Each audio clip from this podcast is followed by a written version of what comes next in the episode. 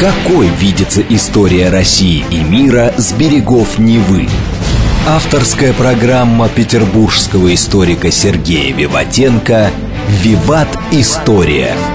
Самые яркие и самые загадочные страницы прошлого, судьбы людей и империй, великие достижения и потрясения от древних времен до современности. «Виват история». Программа предназначена для лиц старше шестнадцати лет. Здравствуйте, вы слушаете «Радио говорит Москва». В эфире программа «Виват история». В студии автор и ведущий программы петербургский историк Сергей Виватенко. Добрый день, Сергей. Здравствуйте, Саша. Здравствуйте, дорогие друзья. В студии также я, Александра Ромашова. И сегодня у нас любимый нашими слушателями и любимый э, нашим ведущим, да и мной, собственно говоря, то есть всеми любимый выпуск, традиционный выпуск программы, которая целиком посвящена ответам на исторические вопросы наших слушателей. Итак, дорогие друзья, мы сегодня отвечаем на наши вопросы, которые нам прислали. Я напомню, что у нас для связи есть электронный адрес радио Виват собака mail.ru. Ну и, конечно, вступайте в нашу группу ВКонтакте, группа программы Виват История. Здесь всегда есть возможность задать вопрос Сергею. Либо в личном сообщении ему, либо мне. Я всегда все вопросы Сергею собираю и использую в программе, как и сегодня. Ну, давай начнем. Первый вопрос от Петра. Хочу узнать, Узнать, на каком юридическом основании назначались Рокоссовский и впоследствии Малиновский на должности министра обороны ПНР и члена Политбюро ЦК ПОРП, а также СССР и КПСС. Ведь в Советском Союзе не было двойного гражданства, и как сегодня к ним относятся в Польше? Ну, как относится к Польше, я думаю, пусть сами поляки ответят, я думаю, что отрицательно. Ну, первое, Малиновский, конечно, никакого отношения к Польше не имел. Фамилия у него, конечно, такая, но он Родион Яковлевич, он из Одессы. А, никогда он не был министром, да, если Константин Константинович хотя бы знал, он настоящий поляк, польский язык знал, конечно, с рождения, то этот ничего вообще, в принципе, и никогда его туда не приглашали. Он снова по Дальневосточному округу специализировался. Знал французский. Ну, может, как-нибудь расскажем про него. А насчет Рокоссовского, ну, была есть ведь такая вещь, как интернациональная помощь. Сколько у нас тут улиц всех интернационалистов в нашей стране, там, красных мадьяр, Бела Куна, Олега Дундича и многих других. Вот здесь также помогли полякам. Хотели этого поляки, не хотели, ну, вопрос сложный такой. Да. Ну, наверное, все-таки не хотели, но им назначили. Был ли гражданином Польши Рокоссовский? Вполне возможно, что был. Принес он пользу для польской армии? Конечно, принес. Громадное финансирование, притом были поставлены современные вооружения. Вот. Если бы Рокоссовского не было, я думаю, что, может быть, армия Польши была бы тогда не такая профессиональная. Но, опять-таки, это вопросы такие субъективные. Так и назначили. Как назначили корейцев наших в Корейскую народно-демократическую партию, если своих опытных не было там, да? Ну, и другие страны. Да, такое часто бывало. Это не хорошо, не плохо. По-моему, это нормально. Следующий вопрос от Романа Ульзутуева. Расскажите, пожалуйста, про кухню на Древней Руси в царские времена. Как готовились всевозможные пиры, балы, знатные обеды, ужины? Какой рацион был у древнерусских царей, королей? Кто были повара и прочий персонал? Кого-нибудь травили на пиршествах? Хочется узнать всю кухню, как говорится про это. Вот такой вопрос. Дорогие друзья, может, передачу об этом сделаем. Но если так, пару слов. Давайте так, что в разное время все-таки пиры были разные. А говорить о том, что там какие-то разносолы были у Владимира Ясносолнышко, который он там пил с богатырями, да, я бы не стал. В большом количестве, да. Большие там туши там жарили на вертеле, там, да. Главная пища на пирах были пироги. Поэтому и слово такое. А пили в основном там... Мед, пиво, пил, да. Сам текло, в рот не попало. Да, абсолютно верно. В основном пили разные вещи, связанные с медом. Ну, упиться до смерти могли все время. Ну, как вы знаете, да, это ситуация, когда русскому нормально, то немцу смерть. Это было при Петре Первом, когда он запоил до смерти на свадьбе мужа Анны Иоанновны, да, на ее свадьбе. Там они спорили, кто из них будет больше пить там, да? Вот. То есть, чем больше ты военачальник, чем больше ты руководитель своей дружины, тем больше тебе надо с ней пить, да, и веселиться. чем выше статус царя или императора, то, конечно, там уже поменьше все это было. Вот. Опять-таки, времена такие были. Еще раз, никаких разносолов в основном не было. Но разговор о том, что заморская, там, заморская икра, помните, в фильме «Иван Васильевич меняет профессию», да? Вот. Ну, почему нет? Почему нет? Да, вполне возможно, что она была вот такая вот отличная. Мы когда... Мы не смотрели на соседей. Мы жили сами по себе. Когда стали смотреть на Европу, пытались повторять, что они там делают, да? Но русская пища, русские блюда, которые считаются русскими и модные, они имеют совершенно разные источники, да? Ну, шашлык – это крымско-татарское слово. То есть, мы взяли его на Кавказе. Борщ, ну, наверное, на Украине, хотя у нас тоже такой же был. То есть, были какие-то вещи, которые мы переняли у соседей. Что-то исконное русское такое, ну, я бы не стал говорить. Все достаточно простое. Там блины, мясо. Пареная репа. Ну, пареная репа, вряд ли они ели ее за столом, ну, да, да, царским, да? Да. Но что-то такое было, конечно. Яблоки моченые. Упивались, упивались, конечно, до смерти. Вот, и такие вещи были. А травили ли кого-нибудь? Ну, вот за царским столом травить — это себе дороже, как говорится, да. Ну, наверное, ну, вот я не знаю, это Скопина Шуйского отравил, отравили, да, налили ему вина перед тем, как он поехал с поляками воевать. Там его дядя Василий Шуйский, да, он выпил, и сразу кровь пошла горлом и из носа. Думаю, что отравили. Ну, знаете, такая смешная вещь. Последний японский император, который сейчас Акихито, да, который ушел в отставку, он всю жизнь, как его предки, ели все время только холодную пищу. Все время холодную, холодную, то есть остывшую, извините, да? Почему? А потому что, когда пища готовится, то по этикету дается попробовать человека, который должен понять, отравлено, не отравлено. Mm-hmm. Ну вот, он ее употребляет, а потом еще сорок минут ждут, умрет, не умрет. И после этого только давали, да, давали бедному японскому имикадо эту пищу. Mm-hmm. И вот он, ну, он считал, что так нормально. А потом, когда сократили этого товарища из должности, он стал есть горячую, он очень удивился, что такая бывает. Вот, да. Также, я думаю, и в России было так же. Вопрос от Алексея. Был ли какой-то аналог Бастилии или Тауэра в Древней Руси? Нет, нет. У нас проще на кол человека посадить, чем двадцать лет он там где-то мучился в каких-то... Зачем? Ни к чему, да? Страна большая, людей много, да? Поэтому у нас не было такой царской тюрьмы. Первая царская тюрьма – это Петропавловская крепость. До этого, в принципе, такого не было. Вопрос от Ирины. Что такое война алой и белой роз?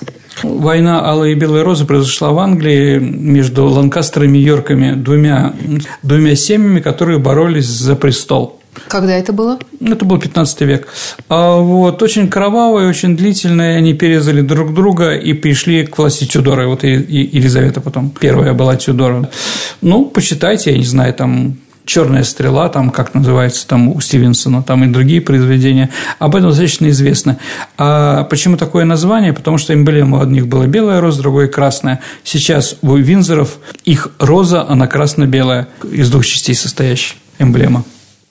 Еще несколько британских вопросов сегодня нам подряд поступило. От Виталия. Кто же изначально населял Британию? Бриты, кельты, англы, саксы? Ну, вот в том впечатлении, которое, наверное, да, считается, что кельты, бриты, ну, скажем так, бриты являются частью кельтов. Потом пришли англы и саксы, это германское население, да, ну, Саксония, да, и они захватили, и они стали там руководить. Потом пришли уже Вильгельм Завоеватель с французами, с норманами, да, и вот из этой вот всей каши, и викинги там еще были, появился британский и английский народ. Ну, бриты, наверное, самые древние. И еще вопрос про Британию от Виталия. Оливер Кромвель – положительный персонаж истории или нет? И всегда ли Богу угодные дела, которыми он мотивировал свои действия, так уж правильно? Слушайте, сложный вопрос на самом деле. Ну, в Британии, в Британии, ну, как бы он изучается. Ну, говорить о том, что он там, как дедушка Ленин был, нет. При нем был казнен король английский Карл Первый Стюарт. Всего, когда он руководил страной, протектором был, так называемая должность у него была. Вот, конечно, это, в первую очередь, парламентская республика была. Но это было еще во времена до французской революции, век. Да, то есть это была век. Первая, наверное, такая революция. Да, абсолютно, первая буржуазная революция, тысяча шестьсот сорок девятый год. Ну, наверное, все-таки, если мы смотрим, какая сейчас политическая система, она стала появляться именно при Кромвеле, когда парламент решает все, а король не играет никакой роли. Вот началось именно с, с этой стороны, наверное, британцам так удобнее. А то, что он там в крови полстраны, э, скажем так, затопил, ну, это такая вот ситуация, она бывает и в других местах. Я читал, разрушил много памятников исторических. В основном церквей. Да, это тоже верно, много аббатств было разрушено в этот период. Но на семнадцатый век, я думаю, как он поступал, это было, естественно, всем понятно. Вопрос от Алисы Селезневой. А правда ли то, что при распаде Советского Союза на независимое государство условием того, что ядерное оружие останется только на территории России, было именно сохранение границ у бывших республик в соответствии с их границами в составе СССР? Дорогая девочка из будущего, что я могу сказать на этот вопрос? Это вопрос достаточно сложный, дискуссионный. Я историк, а не политик. Я единственное могу сказать по эти договоры. Россия их не ратифицировала.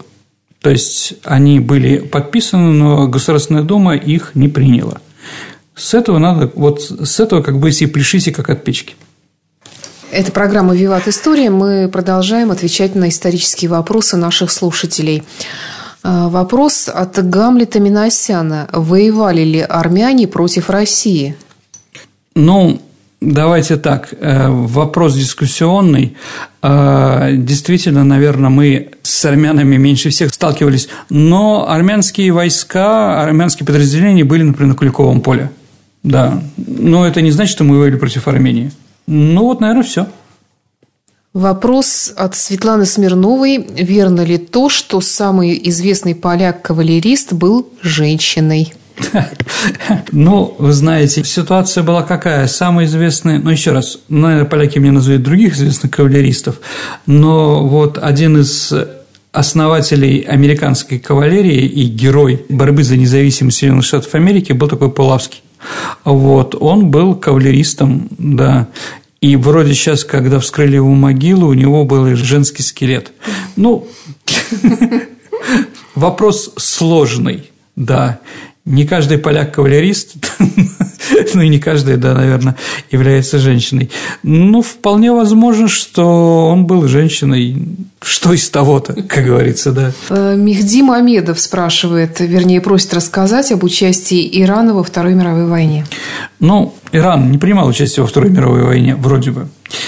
Ситуация была какая? В конце тридцатых годов, ну, Иран находился рядом с Индией. Ну, сейчас там есть Пакистан, но в то время это была британская Индия. А с другой стороны Ирана – Ирак, тоже британская колония. И поэтому, обложен со всех сторон британцами, Иран изначально должен был проводить антибританскую политику. Но если ты в тридцатые годы строишь антибританскую политику, с кем ты будешь союзником сотрудничать? С немцами. Понятно. И поэтому там фирма «Юнкерс» строила им самолеты, аэропорты, немецкие советники помогали с укреплением армии и прочее, прочее, прочее, что Британии, конечно, не нравилось. И когда началась Вторая мировая война, Великая Отечественная война, то мы с Англией и Россией приняли решение о введении войск в Иран и уничтожении прогерманского там влияния. Мы оккупировали э, северо-запад Ирана, это такой иранский Азербайджан. А британские войска находились около нефтяных скважин, да, это Абадан, Харим-Шехер, Ахваз, вот тот район, да, и как раз через Иран проходило один из направлений Ленд-Лиза. Ну, машины с Студебекера, они в основном приезжали именно через, через Иран. Ну, об этом достаточно известно. Мы договорились с властью, там Реза Пехлеви стал иранским шахом благодаря этой ситуации, которая произошла. И не случайно, что там уже все было, скажем так, тихо и спокойно, мы именно в Тегеране провели первую международную конференцию. Вот, наверное, вот такой вот вклад Ирана. Она помогала Ленд-Лизу. и не помогала немцам. Вопрос от Рогозина С К, даже два вопроса. Расскажите о прудском походе. Ну, прудский поход, знаете, головокружение от успехов. У Сталина была такая статья. В принципе, прусский поход – это тоже. Когда мы начали побеждать шведов во время Северной войны, Полтава, Лесная и другие победы, у нас была эйфория, мы посчитали, что мы все можем. Шведы были разбиты, а Карл двенадцатый бежал в Бендеры. Это сейчас Молдавия, это республика Приднестровская. Да, Молдавия, да, вот, и там он находился, нам, конечно, это не устраивало, и Карл двенадцатый все время требовал от турок, чтобы они дали ему войска, турки не очень этого хотели, но у нас появились неожиданно союзники, наши братья, братушки, Румыния и Молдавия, и они говорили, мы православные братья, Петр, вся Молдавия, вся Румыния сразу пойдет восстание против турок, вырежем всех, да, и как бы, да, солимся с вами в одном православном экстазе. Давайте, мы готовы, нас много, турок мало, вы же у вас там есть цели, там, берите Крым, берите что угодно. Ну, вот он, Петр повелся, румыны не подняли восстание. В Молдавии Дмитрий Кантемир, э, их господарь, э, сам пришел. Но войска, войска с ним не пришли, молдаване отказались. В общем, в районе реки Прут наши войска окружили, турки, которых оказалось очень много, и готовилось просто уничтожение. Но благодаря Екатерине Первой, которая отдала все свои бриллианты, все свои украшения на взятки визирю, да, нам удалось уйти. Да, но после этого мы потеряли снова Азов, потеряли Таганрог. Да, это был такой холодный душ. Было понятно, что две войны параллельно мы вести не можем. Надо разобраться со шведами. Вот, наверное, такая история прусского похода. Следующий вопрос. Правда ли, что по пакту Молотова-Риббентропа мы переправляли немецкие корабли по Северному морскому пути в Японию? Ну, я не знаю количество этого. В принципе, точно один рейдер – это корабль, который военно-морской, вроде крейсера, который может совершать длительные переходы.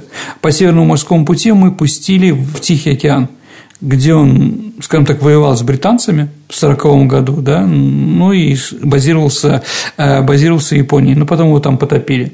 Вполне возможно, что там было еще что-то, возможно, подводные лодки провожали и прочее.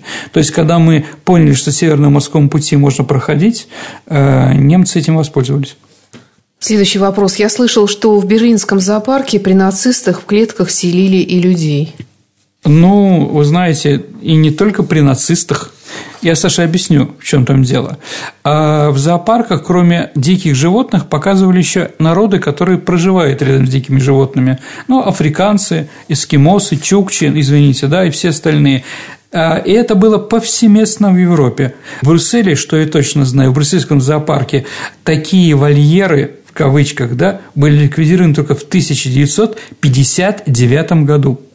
То есть, бюргеры, извините, да, ходили, посмотрели на животных и посмотрели на папуасов, туземцев, как они там еще их называли там, да, они сидят там за столом, пьют пиво и смотрят, как они там что-то там изображают, ходят там и так далее и тому подобное. Вот, это было повсеместно по всей толерантной Европе. Вопрос от Анжелики Трофимовой. Я слышала, что при помощи спецоперации американская разведка уничтожила в Москве договор о продаже Аляски. То есть, саму бумагу? С моей женой сидели и пили мой портвейн. Я, наверное, понимаю, о чем вы говорите. Произошло, ну, уже лет семь там назад, произошла трагедия. Сгорела наша библиотека «Унион», в котором находились шикарные книги. Я писал диссертацию, опираясь на эту библиотеку свою. Там были очень много документов. В том числе были документы по Аляске. И они все сгорели в этом пожаре. А почему произошел пожар? Еще сейчас как бы я не слышал четкой позиции. Вот, если считать, как вот считает Анжелика, что это произошло из-за диверсии, да, ну, доказательства я этого не слышал, думаю, что это фейк. Вот, но то, что у нас погибли многие документы, в том числе и по Аляске, это, в общем-то, факт. Следующий вопрос от Татьяны Тишенко, Мытищи. Так, я прям цитирую, так кто же написал пьесы за Шекспира?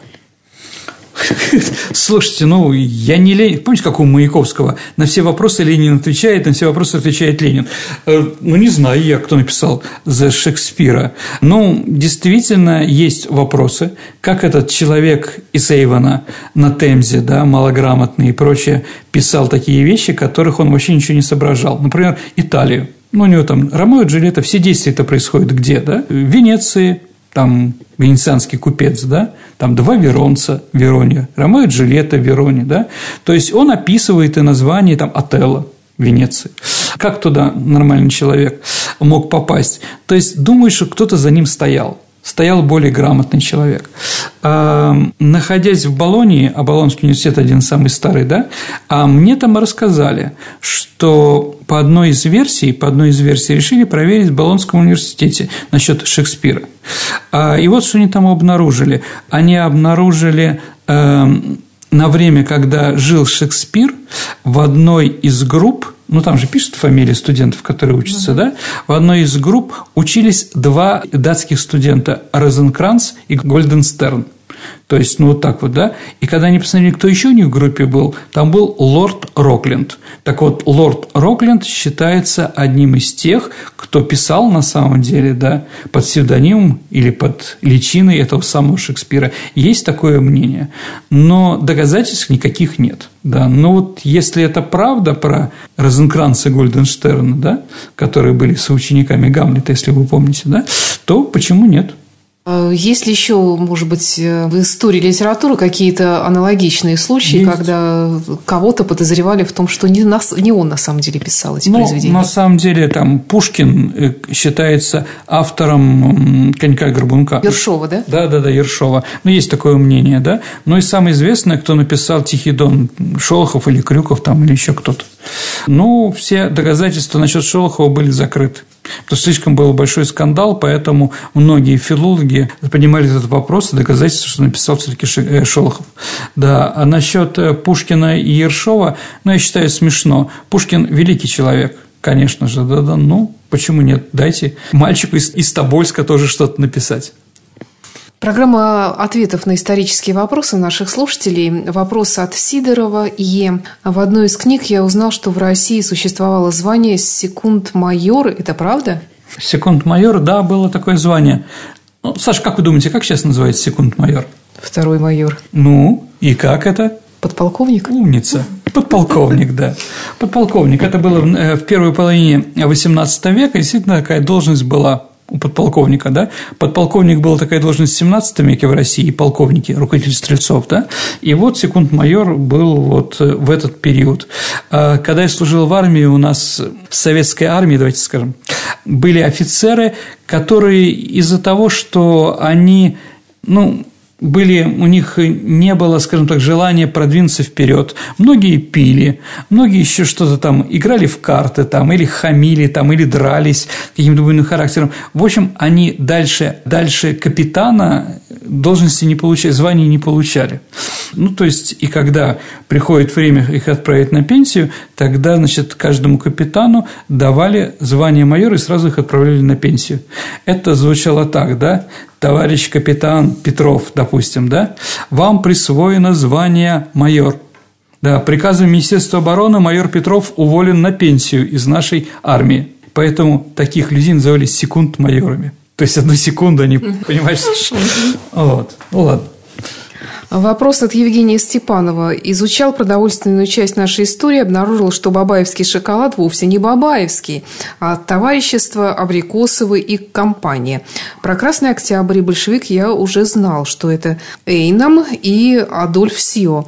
А какие еще из наших отечественных брендов, российских или советских, имеют дореволюционную историю? Ну, я не знаю, там «Красная Москва», помните, такие духи были советские? Конечно. Это был Генрих Бракар, так называемый, и духи назывались «Любимый запах императрицы». Да, в советское время они стали «Красная Москва». Ну, печенье юбилейное. Почему на юбилейный никогда не задумывалась в фабрике «Большевик»? К дому Романовых, тридцатилетие дома Романовых в тысяча девятьсот тринадцатом году сделали это печенье. А вот, да, понятно, что никакого отношения другого к советскому периоду не было. То есть, после национализации всех этих известных, известных брендов и марок, да, и этих предприятий, или оставляли то же самое название, или придумали новое советское. Очень много всего. Продолжается программа ответов на вопросы. Когда и где появилась демократия? Демократия – это греческое слово. Демократия – власть народа. Оно появляется там. Но демократия тоже странная. Ну, как бы, да, не сегодняшняя. Для части мужчин, горожан какого-то полиса они появились, право голосовать и так далее. девяносто процентов населения были рабами, которые вообще не имели, за людей не считали. Поэтому демократия была... частью, ну, как в Соединенных Штатах Америки, демократическое государство США, да, возникло, на, опираясь на рабство. Да, это тоже как бы считалось нормальным. Поэтому, да, демократия – это греческие, греческие вещи, которые зародились именно в Древней Греции. А потом, да, у нас цивилизация латино-греческая, да, как раз именно влияние Древней Греции на нас очень большое влияние. А чем демократия отличается от либерализма? Либерализм – это направление, политическое направление, демократия – это… Ну, либерализм считает, что надо дать как можно больше прав человеку, разрешить ему разные вещи. Демократия, в первую очередь, это государство, которое на свободных каких-то вещах. Но это не значит свобода, свобода человека отдельно, какие-то такие принимать решения. Он не может. Либерализм считает, что надо все время отдавать все больше и больше. Сергей, предлагаю прервать нашу программу на пару минут, потом продолжим отвечать на вопросы. Какой видится история России и мира с берегов Невы? Авторская программа петербургского историка Сергея Виватенко «Виват. История». Вы слушаете «Радио говорит Москва». Продолжается программа «Виват история», которая сегодня посвящена ответам на исторические вопросы наших слушателей. В студии по-прежнему я, Александра Ромашова, от имени слушателей. И от имени отвечающего на все ваши вопросы, конечно же, Сергей Виватенко, петербургский историк. Продолжаем. Следующий вопрос от нашей постоянной слушательницы. Тут даже несколько, целый ряд вопросов. Не могли бы вы еще немного рассказать о судьбах дочерей русских царей? Была программа о Софье. А остальные шесть сестер Петра Первого, что делали они? Получали ли они образование? Если да, то зачем, если им предстояло обязательно уходить в монастырь? Или не обязательно? Могли царевны выйти замуж за русского боярина или замуж только за границу? То есть, насколько была регламентирована жизнь девушки знатного рода в разное время? А те, кого отдавали замуж в Европу, они обязательно переходили в другую веру, меняли имя и безлико растворялись? Или есть какие-то интересные судьбы с влиянием на ход истории? истории. А великие княжны Романовы в девятнадцатом веке, они были более свободны в выборе личной жизни. Были ли у семьи Николая второго матримониальные планы в отношении старших дочерей? Слишком много вопросов. Сестры Петра Первого, они учились. Им иностранные языки, латынь, что-то еще по географии, но жизнь у них была одна, так как они могли быть, э, выйти замуж только за христианского православного царя или великого князя. В то время не было ни одного государства, кроме Молдавии, да, которую можно было там кого-то женить. Но никого не женили, поэтому они все уходили в монастырь. Поэтому Софья подняла это самое восстание. Ну, там любимая сестра Наталья Петра, она была при Петре, пила вместе с ним водку и так далее и тому подобное, но не более того. Вот. Не могли они за рубеж, они не могли за, за католиков или за лютеран выйти вообще в принципе, поэтому никаких разговоров про это не было. Да. Может какой-то там приехать князь из Европы, но принять православие. А до Романовых? До Романовых, ну, вообще никого не интересовали русские женщины. А Ярославна? А Ярославна, а тогда еще было одно христианство, не было еще разделения на там, православие и католичество, да. Великие княжны Романовы. Да, значит, нет, не было у них никакой сексуальной жизни до того, они все были девственницы. Ну, быть родственниками русского императора многих интересовало. Но они уезжали, да, становились представительницами там другой религии, как в Голландию, там уехала дочка Павла Первого. Но, что надо понять, Опять-таки, за дочку Ольгу Николая, Николая второго посватался румынский принц-наследник, будущий король. А Ольга отказалась, сказала, я никуда из России не уеду. И погибла. А потом война началась, Первая мировая. двадцать два было года, когда ее расстреляли. То есть, понимаете, такая трагедия.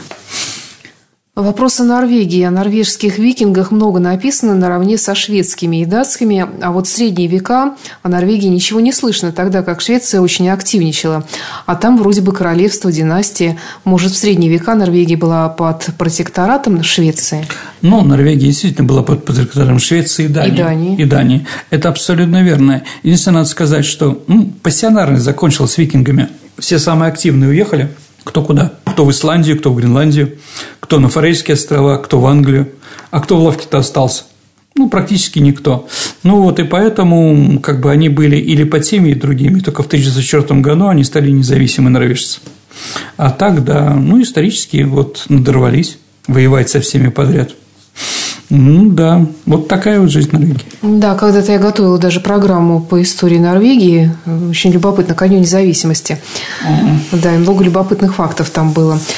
Следующий вопрос о том, как фильтровали немцев после победы. Ведь все мужское население Германии считалось врагами, даже та часть, которая оставалась в стране. В Нюрнберге судили высший командный состав, а как поступали с пленными, рядовыми и младшими командирами?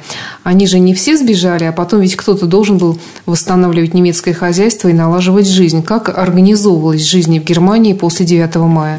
Ну, вот вы, в принципе, все ответили как бы. Действительно, всех немцев невозможно, и Сталин об этом говорил, что не все немцы виноваты. Это раз. Да, ну, конечно же, кроме Большого Нюрнберга были еще процессы над разными убийцами, которые там, да, в тех местах, где они делали, там в Харькове там повесили, в Минске, в Польше в большом количестве. Но действительно, кто-то был важен, и им оставляли жизнь. В основном это были американцы, там инженеров Вернер фон Браун, эсэсовец там и прочее. Он был автором американской космической программы, да, которая на Луну прилетела. Притом многие знали определенные разведывательные данные, которых тоже сохранили. Ну и как бы хороших военных тоже, наверное, надо было в будущем. В будущем. И Советский Союз использовал там элиту немецкую, там фельдмаршал Паулюс, например, да, он до тысяча девятьсот пятьдесят восьмого года был в ГДР, один из основателей германской народной армии ГДРовской. Поэтому там такие вещи. И я могу сказать, что также происходило и с другими народными, с латышами, например, да, когда ну, там громадное количество латышей были в эсэсовских дивизиях или в эсэсовских других организациях, да, но их, их пожалели, потому что мужчин не останется в Латвии, да, и где-то с сорок восьмого года процентов восемьдесят всех вот этих вот предателей, коллаборационистов, они были выпущены на свободу. Было по-разному, ну, кто-то, кто-то был перевертыш, да, был фашистом, стал коммунистом. Да, глаза открылись там. Но нужно было на кого-то опираться. Да, в Литве был случай, что обербургомистр при немцах потом стал председателем горосполкома. Ну, потому что он был как бы деятельный человек, и лучше его никто в этом не разбирался, в канализации и так далее. Вот, поэтому, да, ну, кто-то остался, на кого-то глаза закрыли, кого-то осудили. Но в ГДР, конечно, осуждали больше, чем в западном части. Еще следующий вопрос. Почему так много фашистов смогли убежать в Америку? Кстати, сколько? Это с попустительства союзников? Ну, с попустительства Соединенных Штатов Америки, конечно. Они закрыли глаза, и поэтому... Ну, в будущем они рассчитывали, что если будет война против Советского Союза, они также вольются в это сопротивление против нас, да? Да, действительно, очень много. Очень много людей из верхних эшелонов уехали туда. Ну, это другая история. Количество, я не знаю, но секретное. Думаю, что мало кто знает их. Следующий вопрос. Вопрос о паспортах и пенсиях в Советском Союзе. От родителей слышала, что только при Хрущеве колхозникам стали выдавать паспорта и начислять пенсии. И они смогли уезжать в городах по желанию. А при Сталине колхозники были вроде крепостных. Это с самого начала создания колхозов было так сделано. Интересно узнать про такое вот классовое неравенство. Ну, у меня будет передача про сельское хозяйство. Ну, давайте я пару слов скажу. Сталин действительно говорил, что то, что мы дали декрет о земле крестьянам, крестьянинам должны по гроб жизни. Он это считал априори, он истинно считал это, что крестьяне из-за этого должны. Можно было ли из деревни уехать в город? Можно, если ты поступаешь в высшее учебное заведение, или ты отслужил в армии, ты можешь не возвращаться в деревню.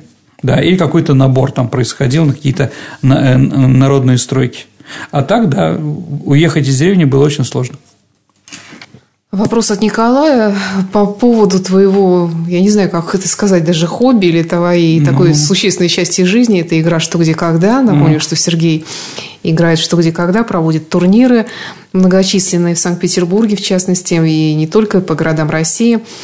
Просит наш слушатель Николай оценить уровень вопросов в последнем сезоне.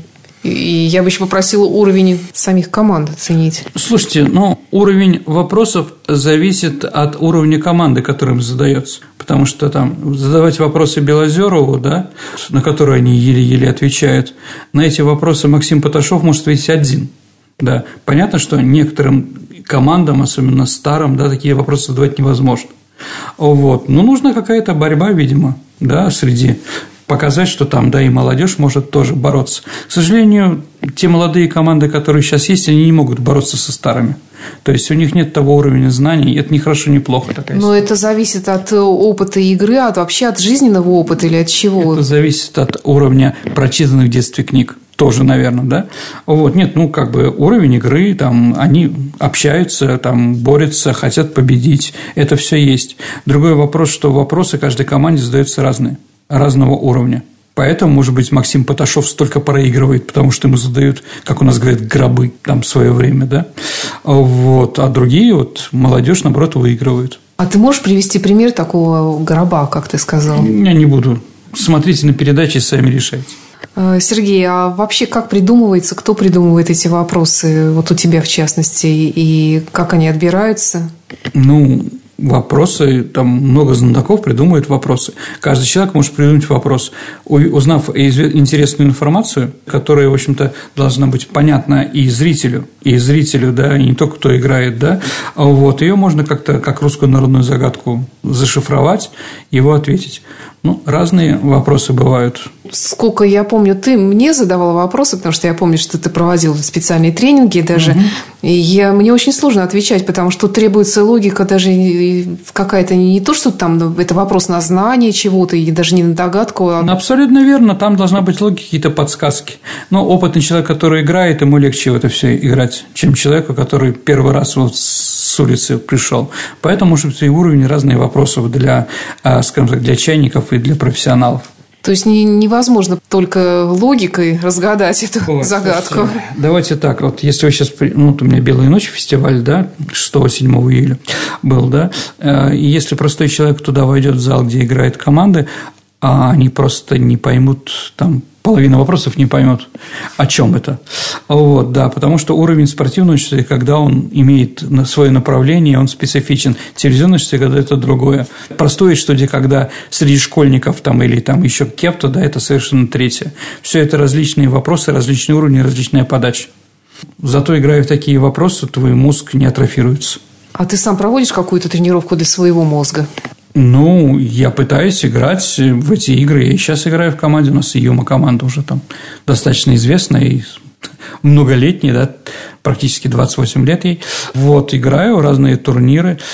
Ну, и пытаюсь все время там читаю. И я пытаюсь быть на уровне, да, потому что где, как там, где там молодая шпана, что сотрет нас с лица земли. Но их нет, да. Вот, их нет, может быть, потому что мы не хотим сдаваться.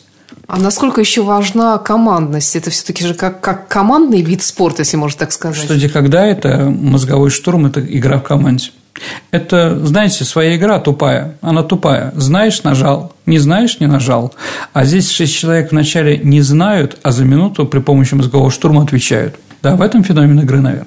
Вопрос от нашего слушателя Александра. Он просит привести в качестве примера какие-то исторические факты, которые были вопиющие, перевраны, что ли, я не знаю, как тут это сформулировать правильно, этот вопрос.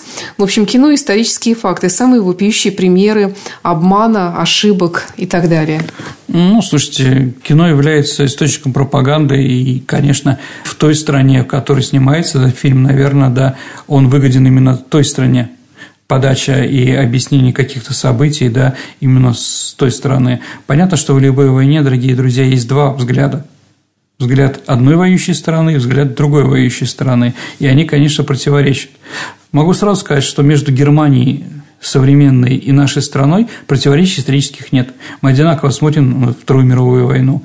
Но то, что сейчас происходит между нами и Польшей, а между частью Украины, там, да, их взглядом на с нами, конечно же. Еще раз, взгляды могут быть разные. Врать не надо, не надо выдумывать. История, да, опирается на определенные источники. Да, с другой стороны, что ты хочешь показать фильмом? Показать какой-то, скажем так, приключенческий роман, да, на фоне исторических событий, то, конечно, ври сколько угодно. Да, ну, я не знаю, там Александр Дюма говорил сто раз, что для меня история как сюртук, который вешает на гвоздь своего повествования. Mm-hmm. То есть это фон. Да, был ли такой Д'Артаньян? Да, был такое историческое лицо. Вот. Был ли он таким вот человеком? Нет, не был. Да? А были ли э, подвески сложные? Наверное, нет. А была ли связь между Бекингемом и Анной Австрийской? Сто процентов не было.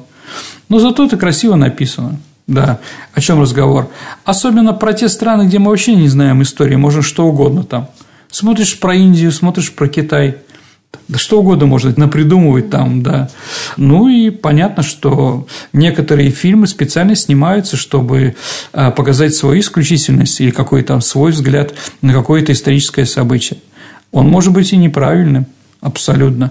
Но для этого надо понимать, что фильм – это одно, а и история как наука другое, да? Мухи отдельно, а котлеты отдельно, как сказал президент. Поэтому надо всегда думать, что тебе показывают, по телевизору особенно, что говорят. Будете анализировать, будете больше читать и больше думать, меньше шансов вас обманут. Не государство обманет там или еще кто-то, да? А просто на улице или там грамотеи, десятники там или еще кто-то, как поэт писал, понимаете, да? Вот, к сожалению, к сожалению, в школе думать не учат у нас. Сто процентов. У нас учат что угодно, только не думать. Сергей, а как ты оцениваешь фильмы о Великой Отечественной и вообще о Второй мировой войне двадцать первого века? Ну, по-разному. Скажем так, двадцать восемь панфиловцев был ли подвиг? Подвиг был. А является ли культурным феноменом этот фильм? Да нет, это антикино, нулевая режиссерская работа, вообще как-то показано все. Ну, подвиг действительно настоящий. Захочется после этого гордиться своей страной или пойти в армию записываться после этого фильма? Не знаю, не уверен. Это вот фильм для того, чтобы поесть кукурузы, да, и как там немцы изображены. Ну, как будто какая-то стрелка компьютерная там, да, стреляют там и прочее. Ну, и немцы идиоты, кино и немцы опять появилось, да. Чтобы станковый пулемет, который стоит, да, сбоку, начал там расстрелял всех немцев, и немцы не знали, что у них на фланге, они никогда так не наступали. Просто смешно. Ну, это ладно. Вот. Какие-то фильмы более интересные. Ну, вот про танк Т тридцать четыре. Их там несколько было. Про какой именно фильм? Ну, какой-то последний очень сильно рекламировали, я не видела. Слушайте, ну, вот, наверное, «Жаворонок» мне больше понравился. Это фильм тот же, на ту же тему, притом еще с хэппи-эндом. Не может быть фильм про войну с хэппи-эндом. Не та страна, где война хэппи-энд, понимаете, да? А здесь через всю Германию прошли, Чехию, Словакию, да? И потом все вышли там, да? И работали на производстве, как в этом фильме.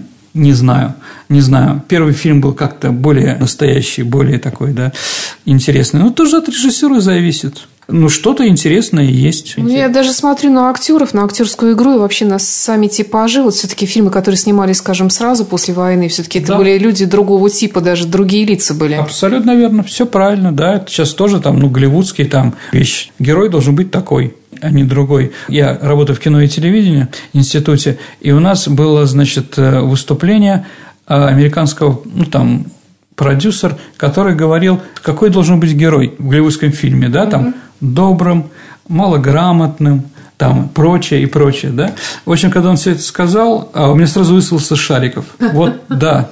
И действительно, когда я это задал вопрос, Шариков ваш главный герой, и доказал по фразам, да, и они как бы смутились, с одной стороны, да, с другой стороны, ну, вот Шариковы там главные. Добрые, хотят построить себе карьеру и так далее. Ну, взгляды разные. Да, но лица сейчас, да, я тоже разговаривал с одним режиссером, он снимал телесериал «Костюмерный» про девятнадцатый век.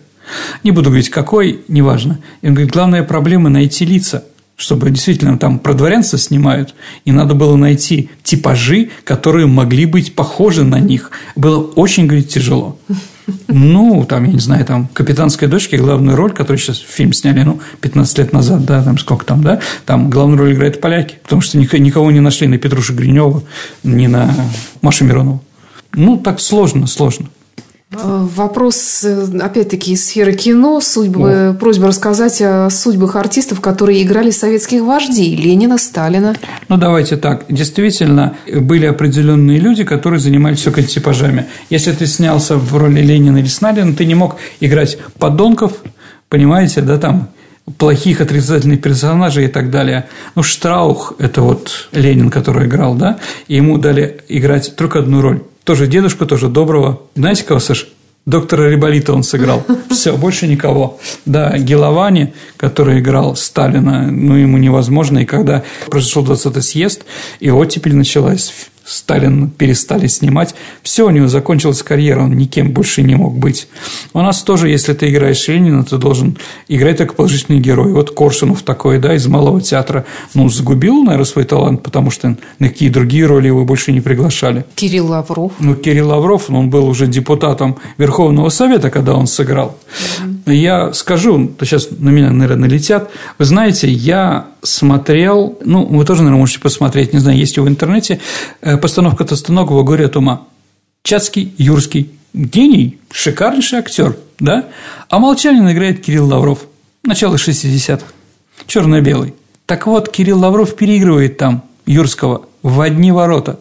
Просто до того талантливо умно сыграл, что Юрскому вообще там было делать нечего. Ну, а потом что? А потом начал делать, сниматься в положительных героях. Член Ленинградского комитета партии этого самого, да, член, кандидат члена ЦК КПСС, член Верховного Совета СССР и так далее и тому подобное. И все, не знаю, талант куда-то ушел. Еще раз, на меня сейчас будут налетать и так далее, да, но в принципе, в принципе, все-таки, наверное, не продается вдохновение, но можно рукопись продать. Это вот такая ситуация, достаточно острая, да, честно играть или так, чтобы было все хорошо там, да. Сложно. Вот, поэтому у них всех трагедии, да. Они теперь могли играть только одну роль, одни роли, да, Владимира Ильича Ленина и показывать как-то себя в этом отношении. Интересно, а как же тогда с ролями фашистов, исторических э, злодеев? Ну, Фриц Диц, который снимался во всех советских фильмах, где он играл, э, Гитлера шикарно играл, э, ГДРовский, да, вряд ли он после этого мог играть Ленина. Сложно. Ну, есть актеры, которые могли играть того и другого, и третьего, да, и Лебедев играл Гитлера, например, да, вот, в одной из фильмов, да, но он себе мог себе позволить такое, да. Интересно, а вот в современных фильмах, когда уже более поздних советских лидеров показывают, Брежнева, Хрущева, вот эти актеры, иногда кажется, что зачастую образы такие комичные получаются. Ну, так молод... они же все были детьми или молодежью, когда был Леонид Ильич Брежнев, когда начался этот маразм, ну, маразм как болезнь, да, понимаете, да, они же все это видели, поэтому его изображают, ну, не уважали. Сейчас Леонида Ильича уважают больше. При нем действительно была и страна великая, и так далее, и тому подобное. Но человек больной был, старый, да? Интеллигенция его, конечно, не любила и пинала. Вот они изображают с того момента, да? Но есть хорошая постановка. Шакуров шикарно сыграл Брежнева. Просто шикарно. Да, ну, я считаю, что одной из лучших ролей.